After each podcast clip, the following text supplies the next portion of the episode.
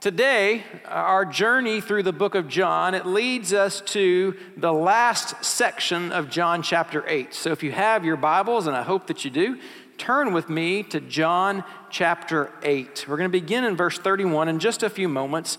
But as I do each and every week, or I attempt to do, I want to make sure that, that we understand the context, that we understand what's going on and who is Jesus speaking to in this particular passage. We're still in that same chapter where Jesus has been at the Feast of Tabernacles, if you remember, if you've been with us. But now Jesus is speaking to a group of Jewish leaders, and these Jewish leaders, they're actually inclined to believe Jesus. They believe in the words of Jesus. They're not doubting who he is, but they also refuse to pledge their allegiance to him. In other words, while they know in their head that what he's saying is true, they refuse to obey him. Friends, we all know people like this, don't we? See, it's not enough to simply know about Jesus. It's not enough just to have the knowledge and information about Jesus. While that is the beginning uh, of salvation, that does not imply that just because you know the Bible, that just because you, be, you know that Jesus is the Son of God, you believe the miracles, that does not imply that you are automatically a child of God. In fact, James, who is the half brother of Jesus, you may remember he talks about this. He says, Look, there are even demons in hell that believe in God, that He's one, but that doesn't mean that they're saved. James 2, verse 19 says, You believe that God is one, you do well. Even the demons believe and what? And shudder. You see, true, genuine, some would say saving faith, it consists of three different things. The first part of saving faith, it involves knowledge. What does that mean? That means that there has to be an understanding of Jesus' identity. That I have the facts down straight. I know who Jesus is. I've read God's word. I understand his identity. But it doesn't stop there. The second aspect of saving faith, it doesn't stop with knowledge, but it moves to an affirmation.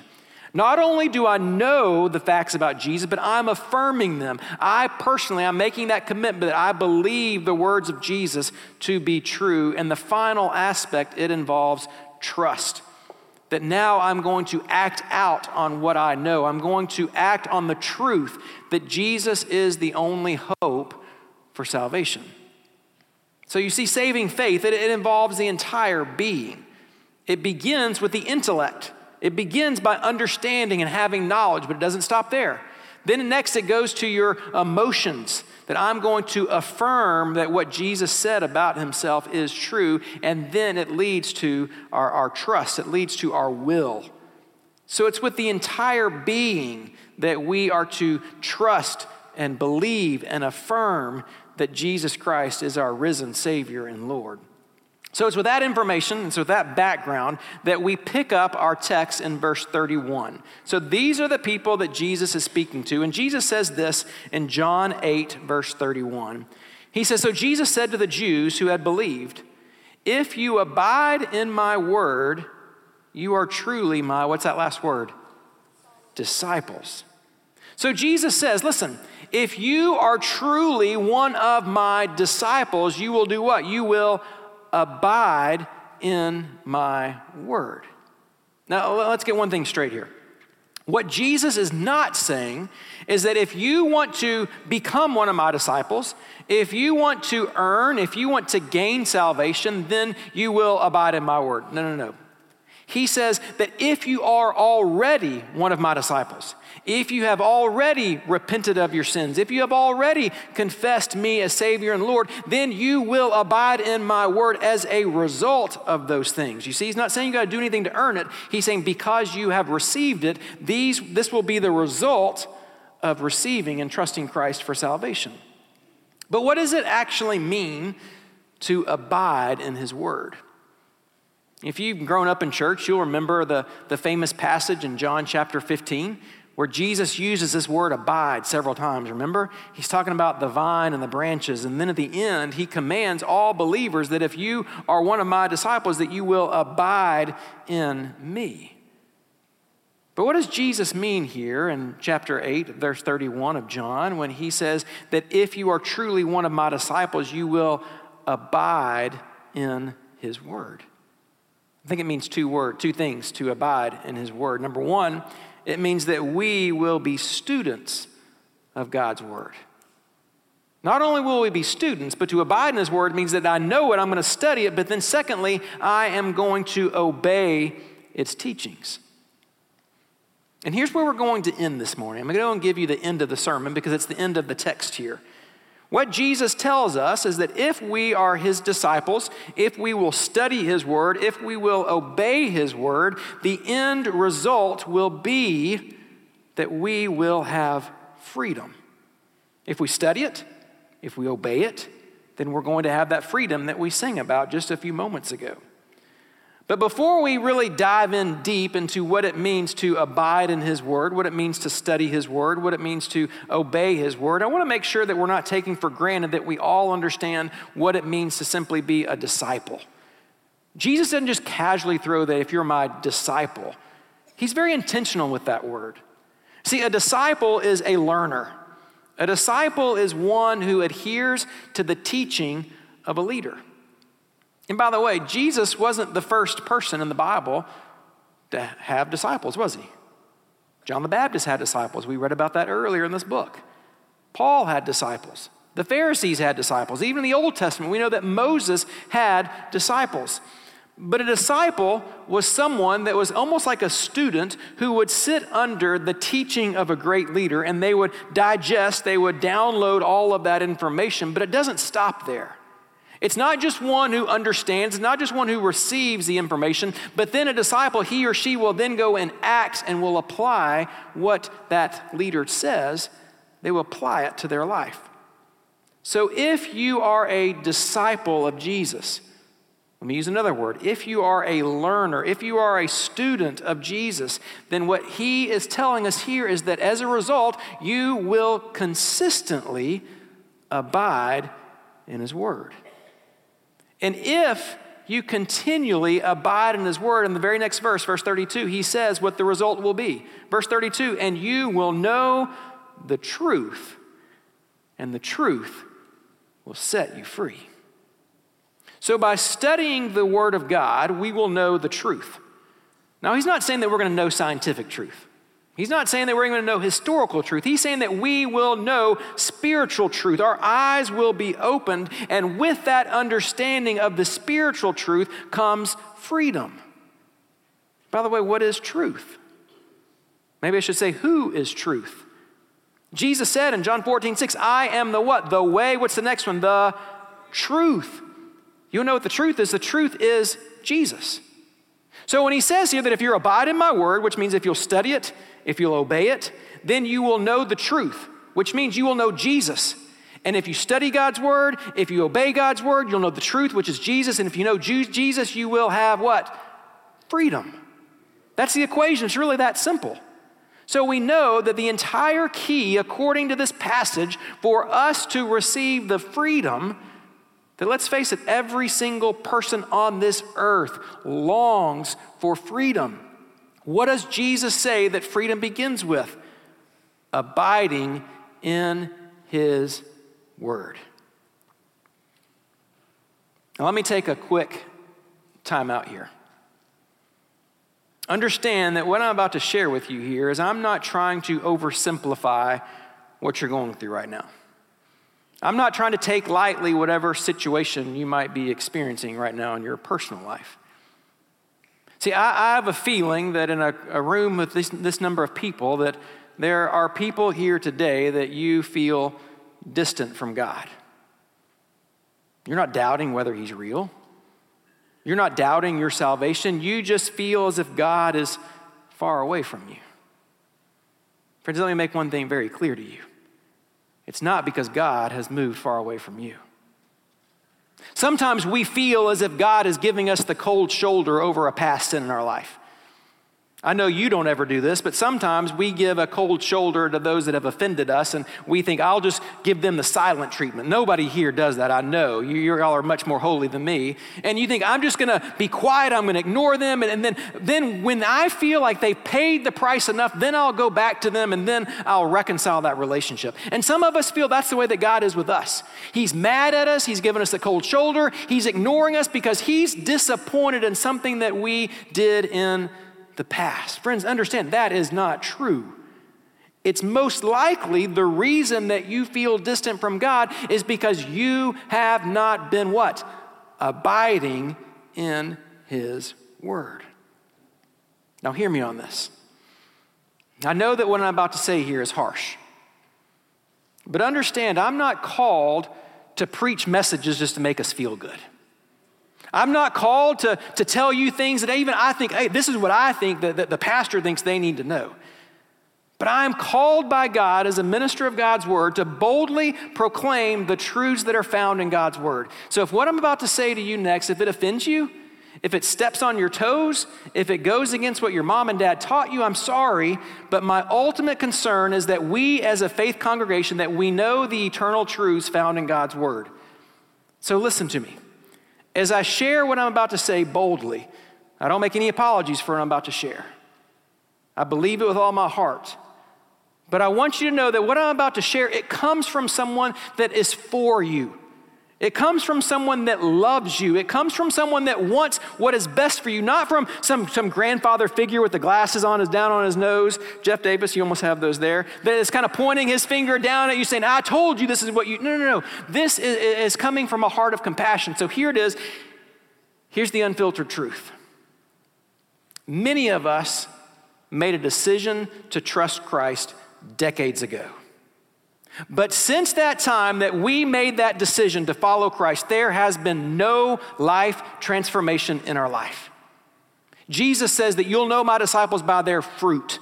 And if you are honest, as you look back from that time that, that maybe you were a child and you trusted Christ as your, as your Savior until today, you don't see a lot of fruit in your life. If you're honest, your priorities aren't much different than those of your unbelieving coworkers. Church isn't a priority in your life. You're not serving the Lord and serving His kingdom in any tangible or practical way. You make excuses as to why you don't or why you can't tithe, why you can't give to God's kingdom. You know, as Jack preached last Sunday, your kids and your grandkids, if you're honest, they don't know that God is even a top 10 priority in your life, much less as if He is the most important person in your life. But most importantly, for many of us that made this decision to follow Christ decades ago, the only occasion that we find time to crack open God's Word, to turn on God's Word, is whenever we come to church, occasionally, whenever we feel like it. Then, why do we not do that? Because we're too busy to spend 5, 10, 15, 20 minutes a day in God's Word. And then, then we wonder why we feel as if God is so far away from us. Friends, let me suggest to you, you can't blame that one on God. Think about your relationship with your spouse. What would that relationship be if you didn't seek ways to love them? If you didn't look for ways to honor them or to serve them? What if you only spent one hour a week listening to them or communicating with them? Some of you, your relationships might be better, right? But for most of us, it wouldn't be what we hoped it would be. What about your kids? What about your grandkids? What if they thought that things, that your work, that your hobbies, that other um, tangible things were more important to you than they were? What would that relationship look like 10, 15 years if you carried that out? What if you only spent one hour a week listening or communicating with your grandkids? Would you have that relationship that you'd always desired to have with them when they're adults? Of course not. One of the things I'll never forget that Dr. Carter used to always spell out as he loved to do was how do you spell love? Do you remember? T I M E.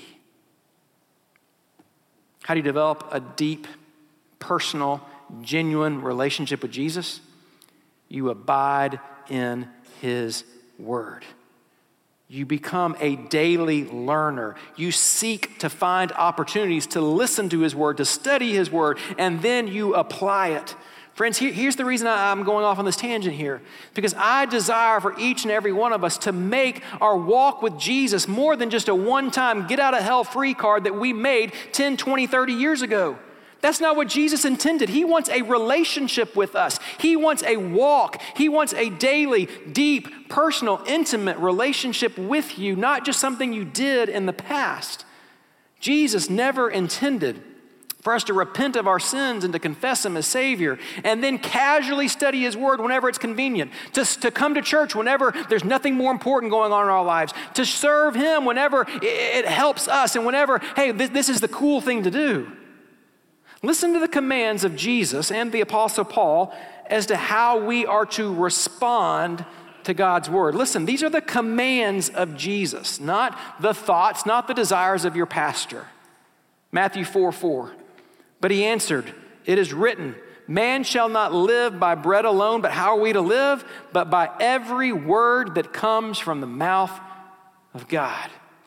Colossians 3:16 Paul says let the word of Christ dwell in you richly not casually not whenever it's convenient let the word of Christ dwell in you richly why so it will teach you it will admonish one another in all wisdom singing psalms and hymns and spiritual songs with thankfulness in your hearts to God and last 2 Timothy 2:15 do your best to present yourself to God as one approved a worker who has no need to be ashamed. Look at the last phrase there rightly handling the word of truth. Friends, you cannot rightly handle the word of truth if you don't, first of all, know the word of truth. Now, I'm not sure how you read those verses, but I don't read those verses as merely suggestions. I don't think that Jesus says, hey, these are just reserved for those that are called super Christians. These commands are reserved for those that are called to full time ministry. Let me ask you a very personal question. It's a question that I hope that you'll wrestle with throughout the day. It's a question that I hope that you'll genuinely answer. Because the good news is, no matter what the answer is, you can still change your answer based on how you respond. The question is are you a student of God's Word? Ask yourself Am I a student of God's Word? I'm not asking you, do you know God's Word? I'm not asking you, have you heard it? I'm asking, are you a student of God's Word? The other day, there was a seminary student um, from Mississippi who was doing his doctoral project on local missions and the church. And somehow he, he, was friends with somebody that's a, a, member here, and he came and he interviewed me throughout the day and asked about different things that, that we had implemented as a church family. At the end of that discussion, he asked me a, a pretty difficult question, I, I thought. This was the question that he asked me at the end of the message, The end of our, our time together. He said, Blake, what do you hope that your legacy is here at First Baptist? What do you hope, more than anything else, that when God is finished with your service here at First Baptist, that you can say that this is what you pointed your people to? I thought about it, and I gave him two answers. I said, my, my ultimate desire, number one, is that I pushed our people to study God's word on their own. Not just to know God's word, not to even just agree with God's word, but truly to become students and active learners of God's word.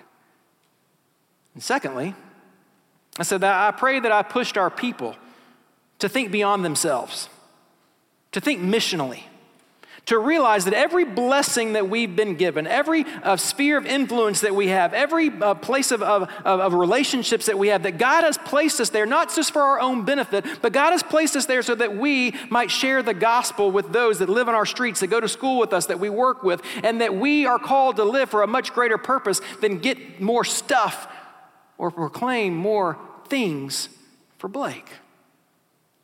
That's it.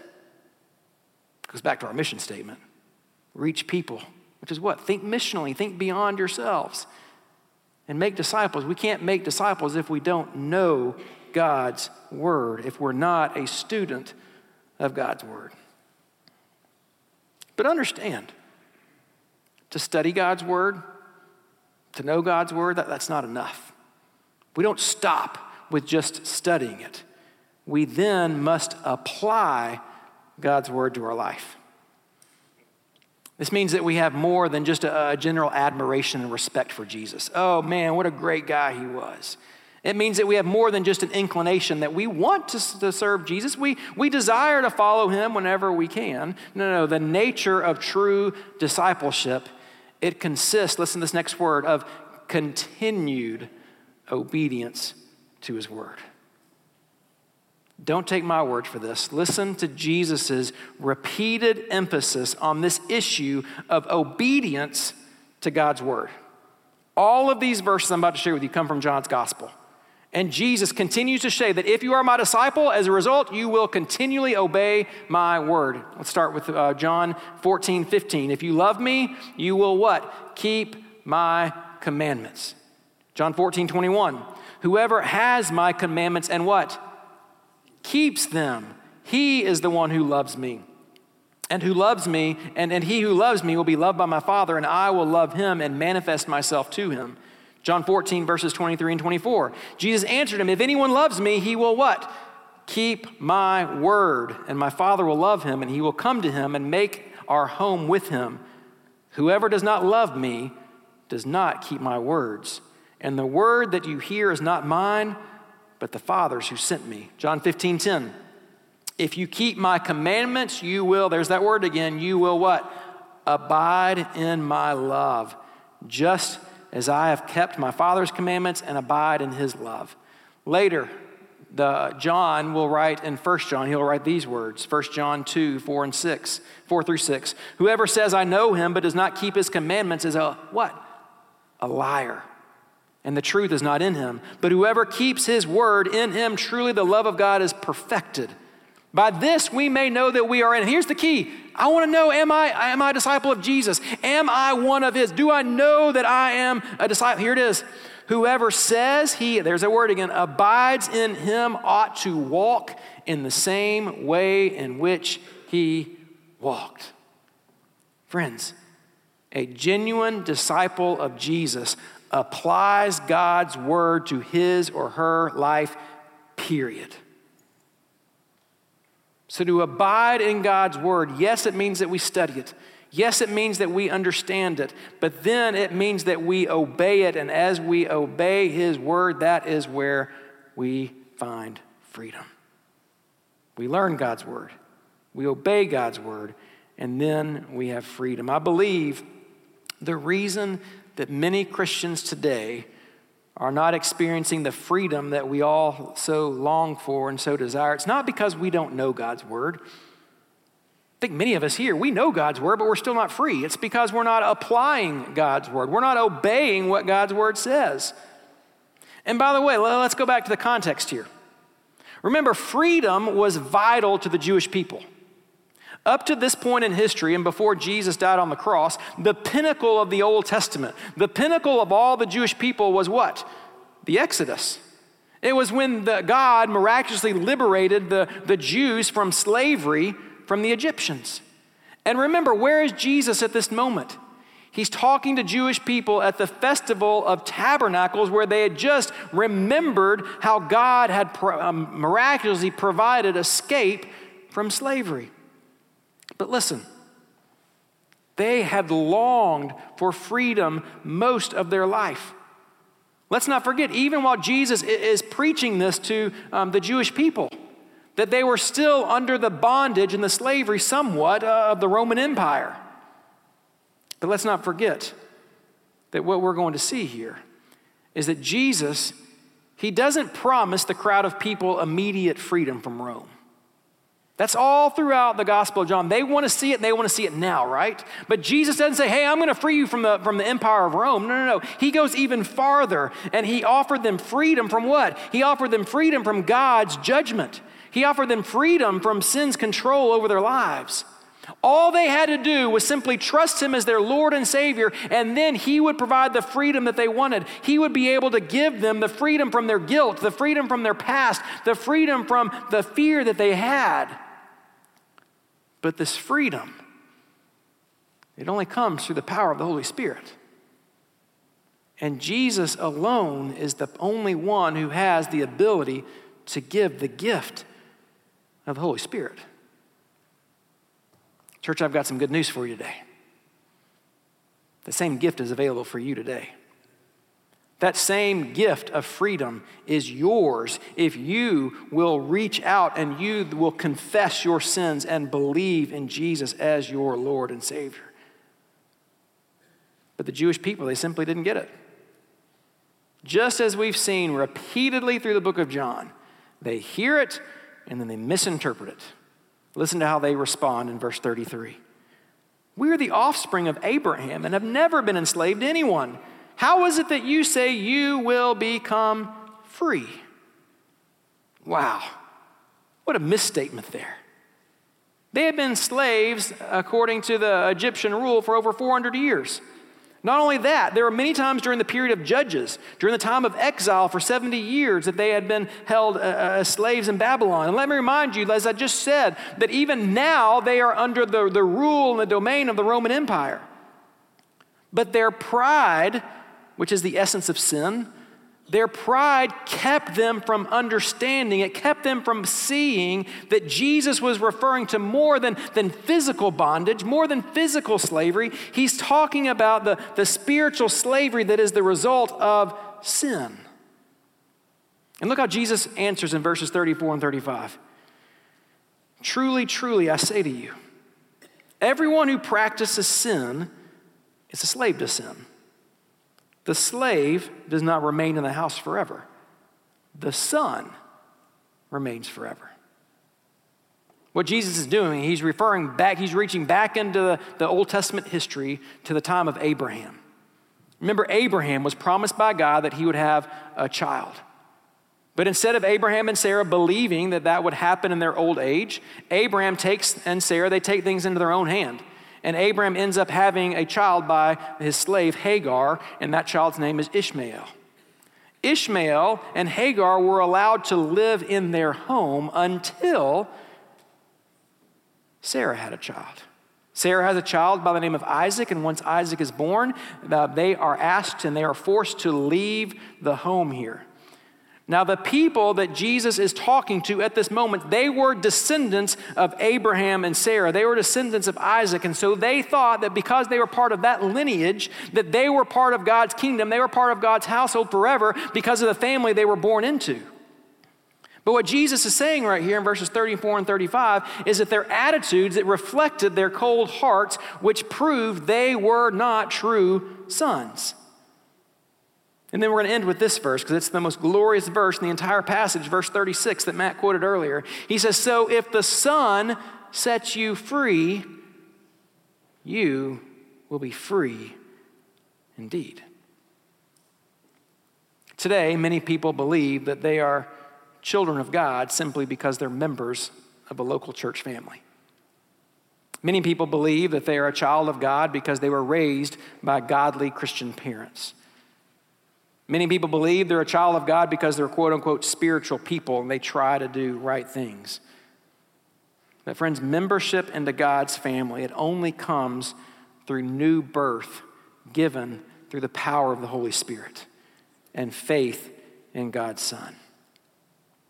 And when you have that type of relationship, you will then experience true freedom. Freedom from what?